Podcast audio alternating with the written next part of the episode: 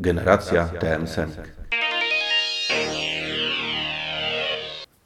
Jedną bez wątpienia z najgłośniejszych rzeczy wydanych przez TM Semik był Ostatni Czarnian z Lobo.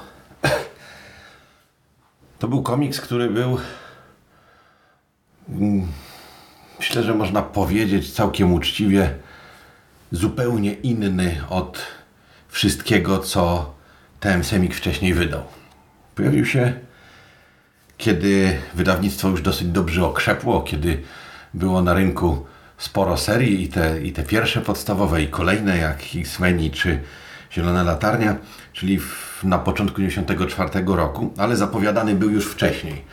I już na etapie zapowiedzi wzbudził e, ogromne zainteresowanie. Chociażby dlatego, że było wiadomo, że rysownikiem ma być Simon Beasley, który był rysownikiem równie głośnego i ciekawego sądu nad Gotham, który był taki głośny i ciekawy, że e, z tego co pamiętam, Marcin Rustecki mówił kiedyś, że e, była to jedna z największych porażek finansowych wydawnictwa.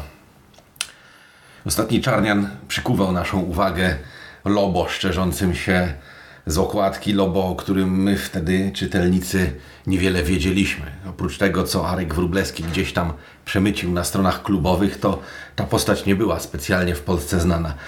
E, no i pierwszą rzeczą, która e, pierwszą rzeczą, którą poczułem, kiedy wziąłem ten komiks wreszcie do ręki po wielomiesięcznym czekaniu, było rozczarowanie. Mianowicie okazało się, że e, okładka owszem jest malowana, ale w środku są już zwykłe rysunki i one są mm, całkiem inne od tego wszystkiego, co do tej pory znaliśmy, prawda? Porównując te rzeczy do na przykład Texeiry czy e, Lee z okresu Punishera, czy nawet do Willsa, nie mówiąc o takich sytuacjach jak McFarlane albo Brayfogle, ale jednak, jakby to powiedzieć, spodziewałem się trochę czego innego, ale to było tylko takie początkowe ukłucie zawodu, bo potem okazało się, że komiks ten jest y, naprawdę świetny.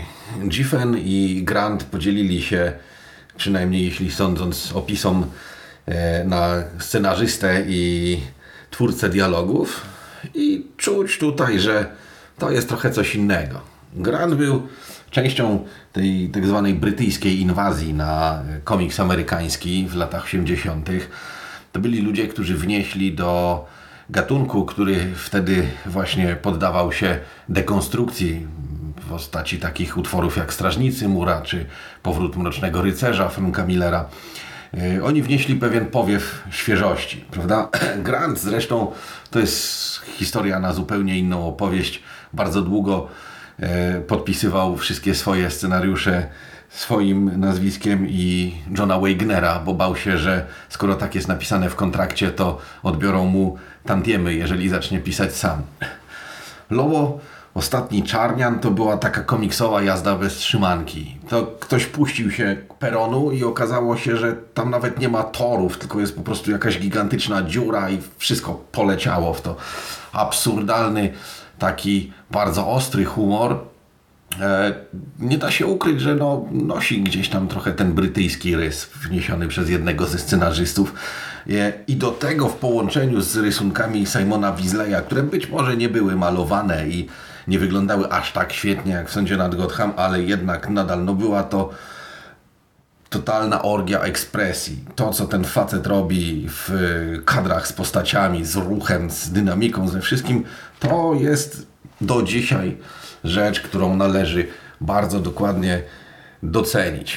To jest y, jeden z tych ludzi, którzy nawet kiedy się popisują, to wychodzi im to dobrze. W odróżnieniu od takiego na przykład Jim Lee, który w pewnym momencie zaczął rysować tak jak wszyscy, bo w pewnym momencie wszyscy rysowali jak Jim Lee i nagle okazało się, że ile można. Lobo Ostatni Czarnian to jest też historia, która odstawała mocno, bo w zasadzie poza Punisherem to myśmy wtedy nie dostawali od ten semika historii antybohaterskich. Nawet Batman, który był taki mroczny i taki trochę na tej krawędzi, nie? taki ten biegnący po ostrzu, e, mimo wszystko mm, to nie było tak. Lobo Lobo nawet nie był antybohaterem. Lobo po prostu sam w sobie, chciałem powiedzieć, że był zły, ale Lobo nie był zły. Pojęcie moralności i etyki Lobo jest tak odmienne od ludzkiego, że wymyka się naszej jednoznacznej ocenie. Patrzymy na to, jak ten facet masakruje pół galaktyki, lecąc z jakąś starą babą, a no i nie możemy powstrzymać się od śmiechu. To, co się dzieje, ta orgia przemocy, chaos, który on wzbudza samym swoim pojawieniem i ta zgryzota, Dex niemalże tam rwący włosy z głowy i to wszystko, co się wydarza, jest jak jedna gigantyczna komedia omyłek, taki slapstickowy rajd po bandzie. E, I to chyba sprawiło, że Lobo na stałe wszedł do panteonu ulubionych e, postaci, nie tylko w zasadzie z dorobku wydawnictwa TM Semik, ponieważ wydawanie kontynuacji dalszych albumów z jego przygodami e, kontynuowali także inni wydawcy. Dla mnie osobiście Ostatni Czarnian jest e, z całego tego zestawu komiksów z Lobo, które się pojawiły, a także paru tych, które się w Polsce nie pojawiły, a które miałem okazję przeczytać, jednak chyba najciekawszy. Może to jest ten zachwyt neofity, kiedy pierwszy raz daliśmy nura głową naprzód w to wielkie, absurdalne jezioro i okazało się, że weszliśmy na metr w muł. ale kurde, ale to był smaczny muł, naprawdę.